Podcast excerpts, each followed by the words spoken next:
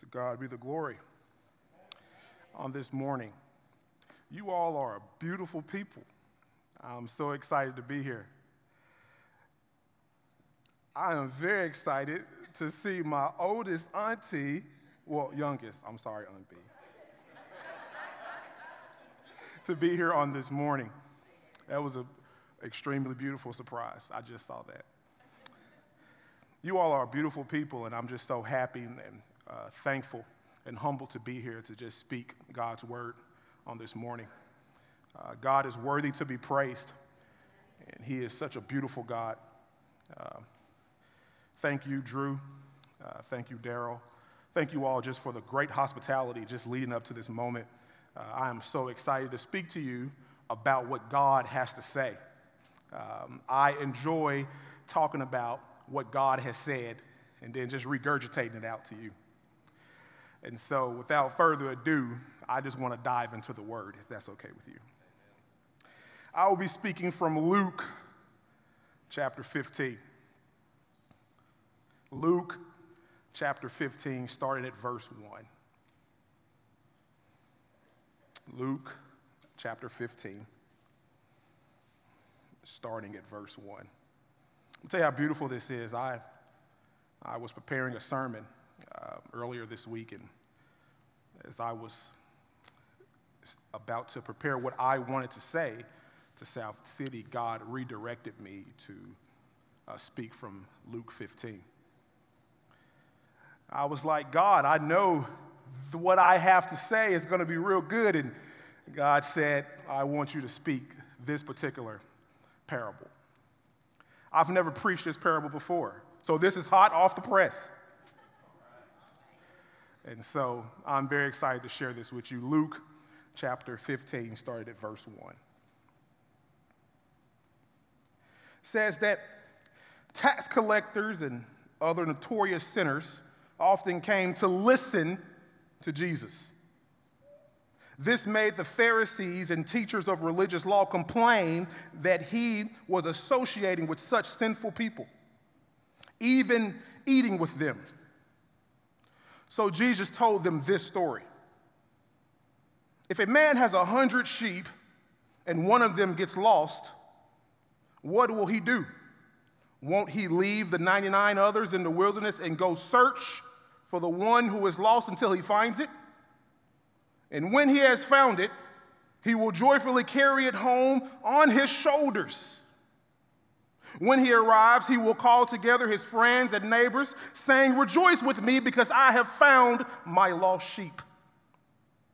In the same way, there is more joy in heaven over one lost sinner who repents and returns to God over the 99 others who are righteous and haven't strayed away. This morning, I would like to speak on the subject who's your one? Who's your one? Imagine walking with your family and you are in a crowded area. Let's say you have three children and you're walking with them, and they're small children. Well, you can only grab two of their hands, one over here and one over here, and you're going through this crowd, let's say 100 or 200 people, and you're walking through the crowd.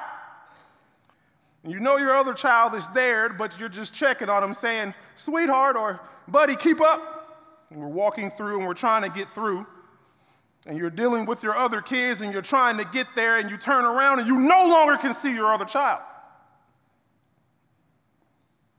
Some parents may have experienced something similar to this.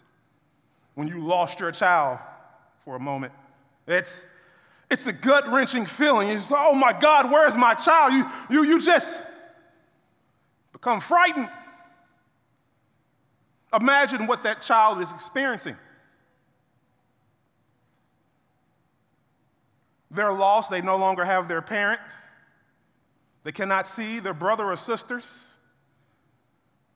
And then you, as a parent, you are frightened as well. And so you're going to do everything you can at that moment to find your child. You're going to drop everything. You're going to move anybody. You're going to do what you have to do to go and find your lost child. Because you love your child. There is a connection between you and your child. My brothers and sisters, I believe that this is the same message that Jesus Christ is speaking to us in this passage. He is saying that I have children out there that are lost and I need them to come back to me. And He's looking for them, searching for them, and He desires for them to be reconnected back to the Father. He wants them to be reconnected back to the home of God. They're lost. They're frightened. They have no covering. They don't know what to do. God wants to connect that lost child back. And right here in this text, I believe that God is speaking that same message. Who's that one person that you know? That is lost. I love the way these parables start out. Right there in verse 1, it says this. It says, Tax collectors and other notorious sinners often came to listen to Jesus preach. This is interesting. I love this part of the, the first verse helps me out. Tax collectors and other notorious sinners are listening to Jesus. I need y'all to see that. Please don't miss that. Tax collectors and notorious sinners are listening to Jesus teach. Okay. They are listening to what Jesus has to say. Interesting, because these people are considered probably of another class on the social economical spectrum. They're tax collectors, right? I mean, I'm sure you all love tax collectors, right? April 15th is our favorite day. We can't wait to pay taxes.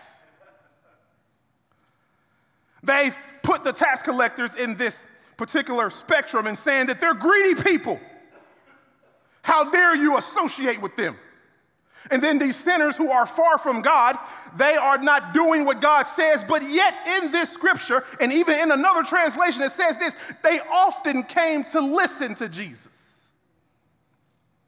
tax collectors and sinners listen to Jesus. But then you see the other group of people, the Pharisees and the teachers of religious law. See, these guys, they are very educated. They've done a lot of things to get the particular title that they're in, but yet they are complaining. Interesting. We have sinners who are listening to Jesus, and we have people with positions and titles that are complaining. Hmm. It's interesting about the Pharisees, as you do some more work on them, you find that the Pharisees weren't always like that. They actually used to enjoy bringing people into the faith. But somewhere along the timeline, something changed. They start frowning their nose up at sinners. They start frowning their nose up at people that were not in their particular cohort or church body. They would frown their nose up at them. For some reason, they acted as if they did not want them to be a part of the faith. And then they would antagonize someone else's method to bring them into the faith. It's right there in the text. The complaint is Jesus is associating with them by teaching them the Word of God. They're upset because he's talking to them about who Jesus is. How dare you talk to them about God? Why? Are you talking to them about Jesus? Why are you talking to them about God? This is their complaint. I want us to be very careful in this text because it's real easy for us to be placed into a category of having a Pharisee mindset.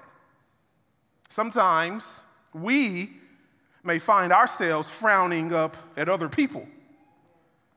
They may not look like us, they may not talk like us, they may not do some of the same things that we do, and we frown up at them. They may not wear the same things that we wear. They may go to different places that we don't go. And so we just start looking at them all. Who is that? Where are they around us? Hmm. This is going on in the text. The Pharisees are tripping. That's what I call it. The Ahmad Muqtasid version. They tripping.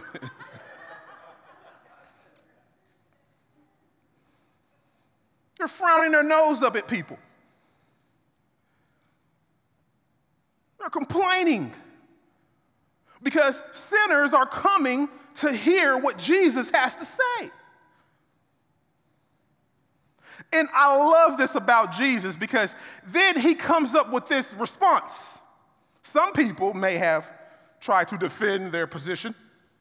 Why am I sitting down with tax collectors? This is why I do this ABC, one, two, three. Yet Jesus does this. He tells them a story. It's a beautiful story. Suppose a man has a hundred sheep and one of them gets lost. Would he not go to find the lost sheep? I need y'all to see this about this man. This man in this story that has a hundred sheep loses one. I need y'all to see this. This is very important. Please check this out. The man went and found the sheep, he didn't wait on the sheep to come to him. He went searching for the lost sheep because the sheep was lost. He owns a hundred sheep. And then he leaves the 99 to go look for the one. Now, these other 99, they're important, but they're safe. Perhaps they're guarded by sheepdogs. Y'all know what sheepdogs are. They, they, they come on the outside of the herd and they make sure nothing bad gets in. It's kind of like here at the church. There are people, probably elders, uh, pastors, and ministry leaders, that they want to make sure that no crazy doctrine walks into the church. They're like sheepdogs, they're protecting things that come into this atmosphere. And so they, they're protecting them and they're looking at this. I need us to see that right here in this particular text, that this man is making sure that the, uh, that the hundred sheep, the 99 is taken care of, but he has to go find that one. Who is that one sheep for you? Do you know anyone that is lost? Do you know anyone that, that may not know Jesus? This what's going on in this text.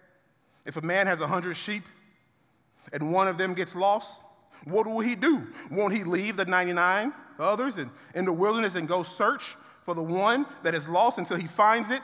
The one that is lost, 99 others are good, they're protected, they're in a safe place. But the one is lost. That particular one is the one that the man is after. He still loves the other 99, but he's saying we need to go get the other one. I need us to understand this that Jesus loves the lost. He will do everything he can to go find that one. This is why he's telling his story, because he has a heart for the lost.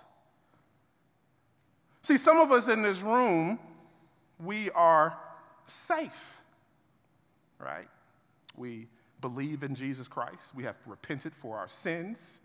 We come to church on a consistent attendance record. We have maybe life groups or small groups. We, we engage into God's word. We're safe.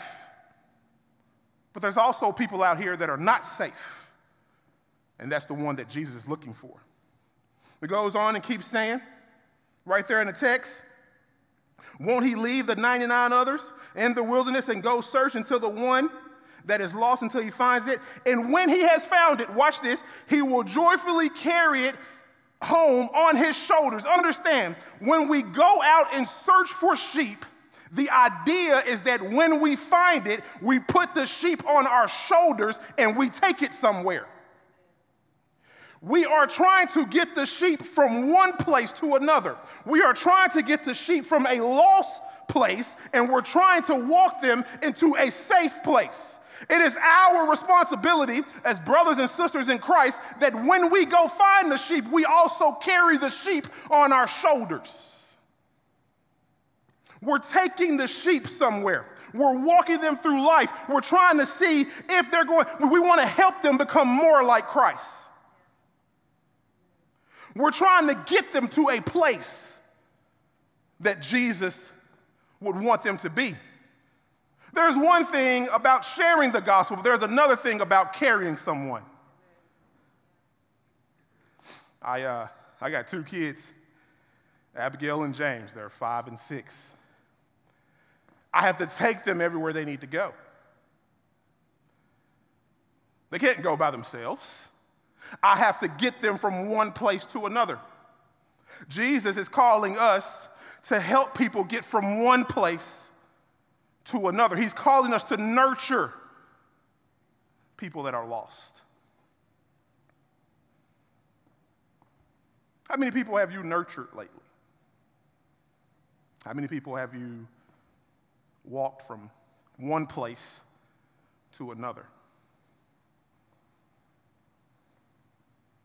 It's an interesting question. Sad commentary is that most Christians have never led a person to Christ. Sometimes we think that it is the pastor's job. Drew, it's your job.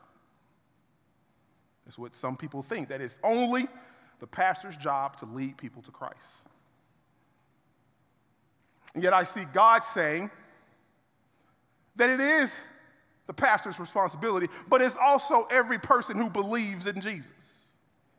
That we should be sharing the gospel of Jesus Christ, leading people into repentance, and then carrying them from one place to another. What would the church look like if we deployed over 150 people into the neighborhoods and we started having conversations about Jesus? Watch this, not about church, but about Jesus.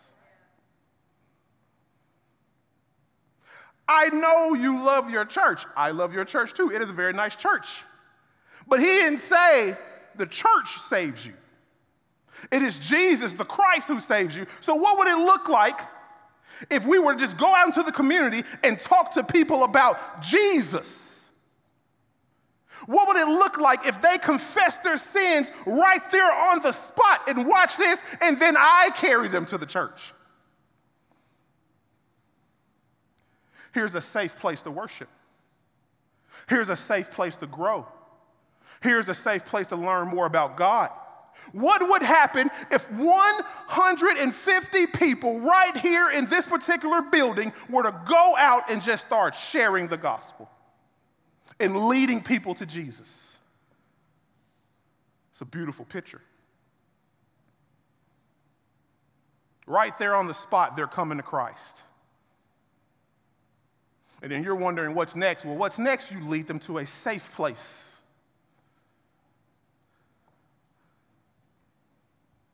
Lead them to a good church home. This particular text is teaching us this. Verse 6 When he arrives, he will call together his friends and neighbors, saying, Rejoice with me, because I have found my lost sheep. Understand that when we are finding lost sheep, when we are sharing the gospel, God also wants us to rejoice. Another word for the rejoice is to be glad. We should be happy when people come to Christ. We should be excited about it. What would the church look like if we were to go share the gospel, lead people to Christ, bring them to the church, and then we had a celebration about them coming to Christ? We would be glad and everyone, yes, awesome. It is so good to see you coming to this family of families, this, this, this family of faith. God wants us to rejoice. He wants us to have a party. Turn up, you know, just enjoy yourself. Be glad that God has sent you the lost. There are many different expressions of that. It could be a baptism party. That's normally what some churches do. The baptism service is a celebration because someone was once lost, but now they're found. Imagine that feeling again in the beginning. You lost your child, now you found it. Isn't that like a relief? God is having that same release every relief every time we open up the baptism pool. There's one bill that I think should be high in church. That's the water bill.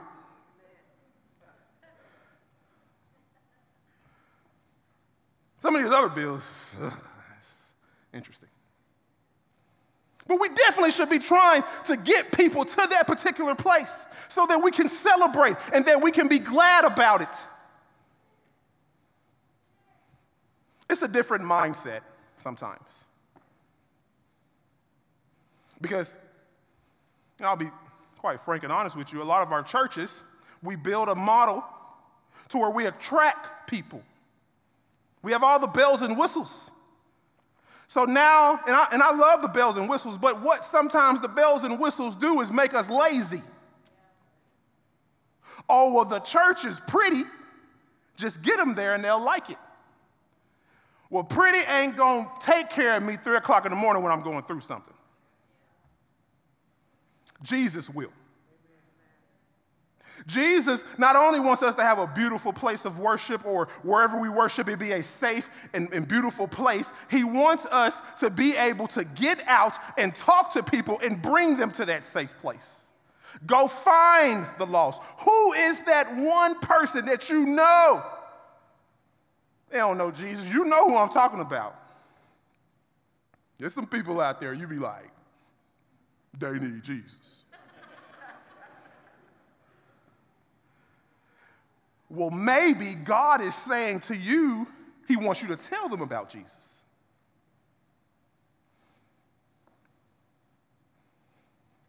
Rejoicing. In the same way, there is more joy in heaven over one lost sinner who repents and turns and returns to God Do you want to make God rejoice? See, heaven can be interchangeable in this particular passage as God. If you want heaven to rejoice, then you're saying you want God to rejoice. So, when is the last time that you make God rejoice? Do you want to make your God happy? That's the question. It's a good question, actually. Do we want God to rejoice? I know I do. I, I want God to rejoice and be happy. I want God to be pleased with our work. Well, sometimes the only way to do that, sometimes, it's about telling people about Jesus.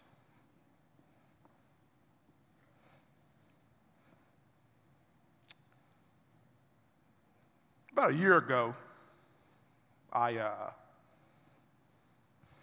I engaged into a residency because um, God was putting on my heart to plant a church.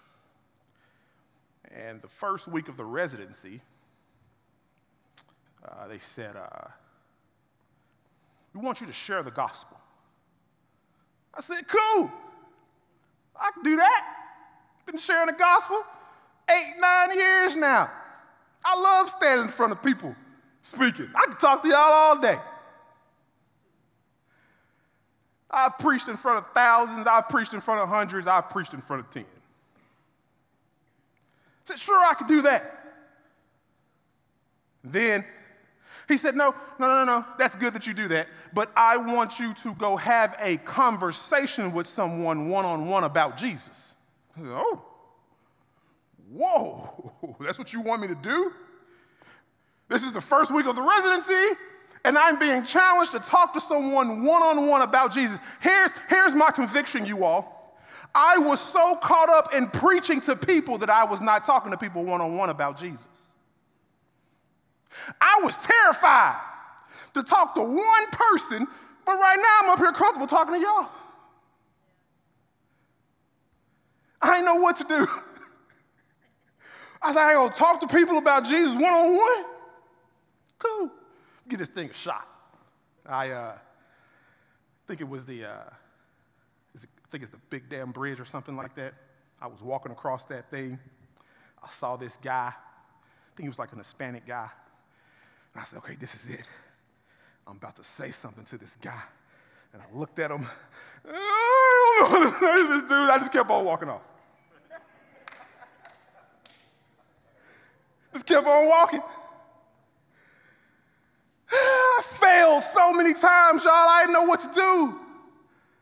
I was like, oh man, this, I'm over here trying to talk to people about Jesus, and I started getting convicted that I was okay speaking in front of hundreds, but I couldn't even walk to someone one on one and just start talking about Jesus. so then what happened? I started praying in my prayer closet God, I'm a punk. it's, it's, it's, me. That's how I be talking. So, I'm, what's the, what's the term for that? I am terrified. I, I, I'm not. I'm not doing this, God, right. Then I start praying through scriptures. And I start seeing some scriptures say, uh, share with boldness. So God, let me be bold. Now we get out there again and couldn't do it. Start seeing more, start studying it more. And I saw a translation of boldness that said confidence. So I said, God, give me the confidence to go out and talk to someone about Jesus. Why am I going through this? we had a uh, event, I believe it was a uh, food pantry event. Uh, we had just, I think, opened up our food pantry, and uh, um, one, one family could not make it to the food pantry, and I volunteered to take the food to them. So I'll take it out there. Went out there. Uh, it was a trailer park, actually. And pulled up, saw the family, gave them the food. I said, God, please let me say something. I was desperate because I know I failed so many times. And I start telling them about God's original design. Then I start telling them about how the world is now. Then I asked them this question. I said, if something was to happen to you today, God forbid, how confident are you to go into heaven? On a scale of one to 100. He said, not confident at all. I said, would you like to know how to get into heaven? He said, yes.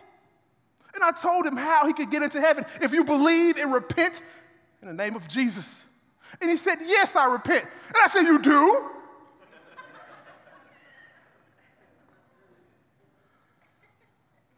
Let me connect you with some deacons. Let me connect you with the church. Prayed with him. Then I went out there next week.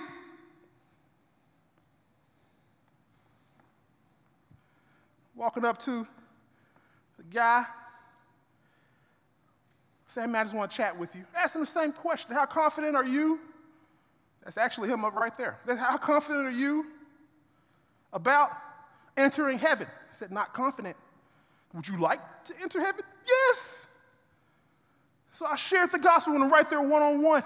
He said, Man, you're in the right spot. It's a prostitute house right here. It's a dope dealer's house right there. Man, you're in the right spot. If you need some help, I got you, man. I was like, Whoa. What's going on? Pray for him, connected with him, got his number, connected him with the church. Then, the next week, I went out there, and it was this, it was like a gangster. And I know gangsters. You know, don't let the jacket fool you, right? I know some gangsters. He had teardrops in his eyes. I know what that meant. And I was like, uh oh, That's him. I said, uh oh. I said, I can't. God, give me confidence. The guy looked at me. He said, I know you. Hold on, I'll be right back. I'm gonna go get somebody. I was like, oh, God, it's over. I tried, God. If I go out, I'm going out with the Lord, you know? He brings his brother back. He said, Man, I heard you had something to say that's good. Please tell me and my brother. He was a Muslim and a gangster. I start telling him about how Jesus Christ will forgive him for all of his sins, that he doesn't have to work for it. And right there on the spot, you can give your life to Christ and you can be 100% confident that you are going to heaven. The guy started crying right there on the spot.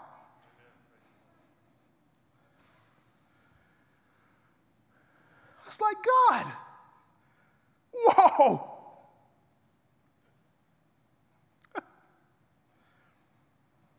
Stayed connected with him and his brother,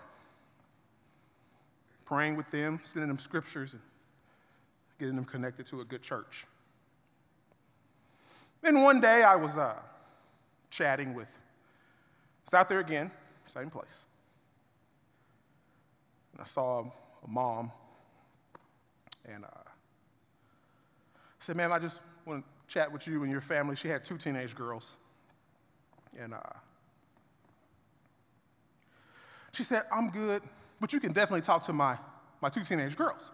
I said, Yes, ma'am. So I started telling her two teenage girls about God and about Jesus Christ and how much he loves us. And it was just a beautiful conversation. And then we were, I was about to pray with the kids, and the mom started crying.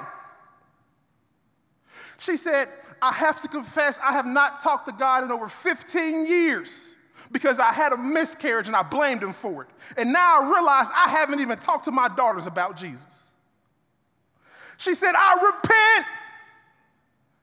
And here we are all there bawling and crying with her daughters and her, and we're all just giving our life to Christ.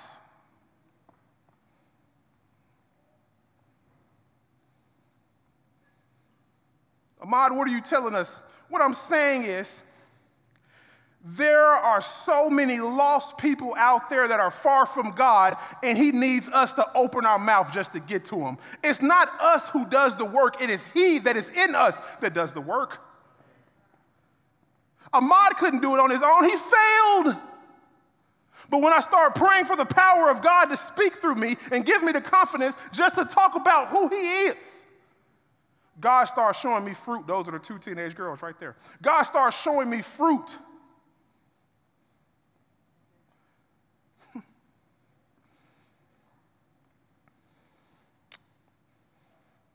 There's a scripture, Acts 19, verse 10. It blew my mind. Scripture says that within two years, They shared the gospel with the entire province of Asia. They heard the gospel within two years. And I'm a Bible nerd, so I got to go in there and try to find out how many people were there. It's a lot of different things out there, but let's go with the number 350,000. 350,000 people heard the gospel of Jesus Christ in two years. 350,000 people, scripture says in Acts 19 and 10 that they all heard the gospel within two years. Imagine if they can share the gospel in a whole country in two years, what can we do in our communities?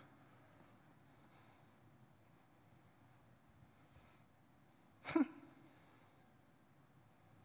Jesus has already given us the power to do so. He wants us to share the gospel.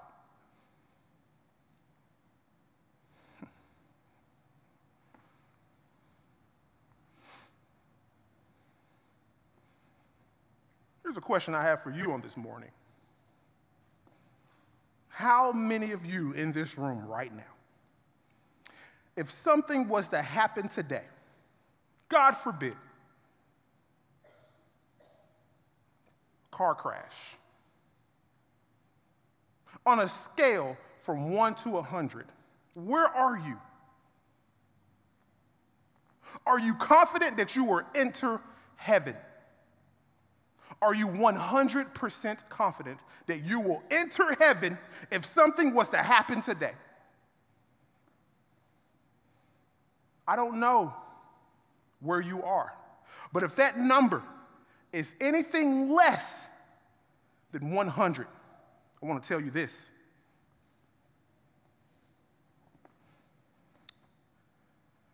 That Jesus Christ says in his word that if you believe in him and repent of your sins, that you will inherit the kingdom of God and that you will be in paradise with him today. How do I know this? Well, when Jesus was on the cross, there was two people, one on his right and one on his left. One man mocked him talked about him, said crazy things to him. The other guy said, You don't deserve to be in here. Will you please remember me in heaven? And Jesus said, On this day you will be with me in paradise. All he had to do was give his life to Christ. He believed in him. The question I have for you is Do you believe in Jesus Christ? Are you 100% sure? And if not, I beg you to give it all to Him. Do not walk around here thinking that you have to work for salvation. It's not about how much good you do in the community. You cannot work your way into heaven. We can only get there through the love of Jesus Christ. It's the only way.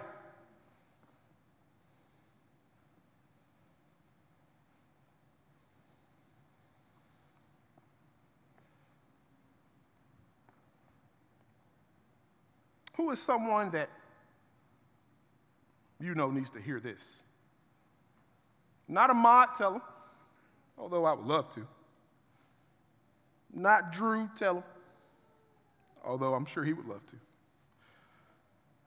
Not Daryl, tell him, I'm sure Daryl would love to. How many people do you know right now that you know need to hear that they can enter heaven? And all they have to do is believe in Jesus. Jesus' yoke is not as hard as this world. This world will eat you up and spit you out. But Jesus is not like that. He will give you life and life more abundantly. Is there anyone in your life, anyone, I'm talking about a friend, a neighbor, a brother, a sister, a spouse, anybody, dog walker, dentists, anybody that you know that you believe could benefit. Do you want them to be lost forever? How confident are you walking around knowing that they will not enter into paradise? Well, I just urge you on this morning do like I did. Get on your knees and pray.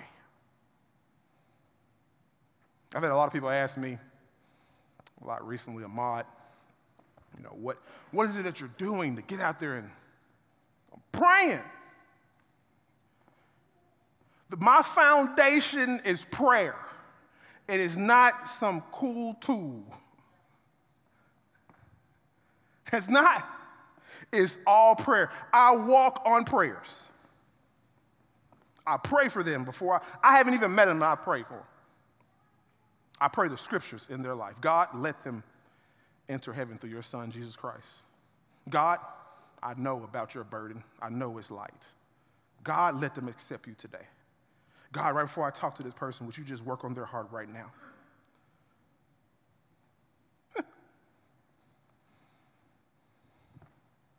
In the last 12 months, God has, it's crazy, y'all. God has literally pushed out of me over 70 gospel conversations. Please, no, no, no, no, no, no, no, Not me. God pushed it out of me. God got me out there because I was terrified. I was shaking like a, like a, I was shaking. you know, I was shaking. I was terrified. I didn't know what to say. I didn't know what to do. But I got on my knees And I begged God to show me. I begged God to lead me. It's been leading me. Now I can't, I feel convicted if I'm not out there once a week.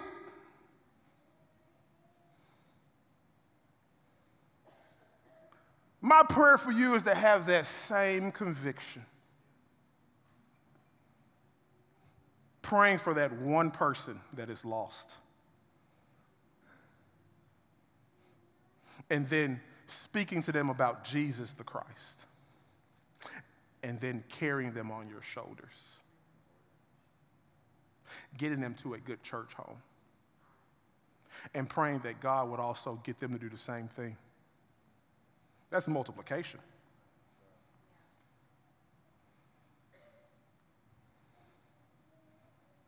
That's what I pray for you. I pray for all of us. I pray for all churches, this same conviction.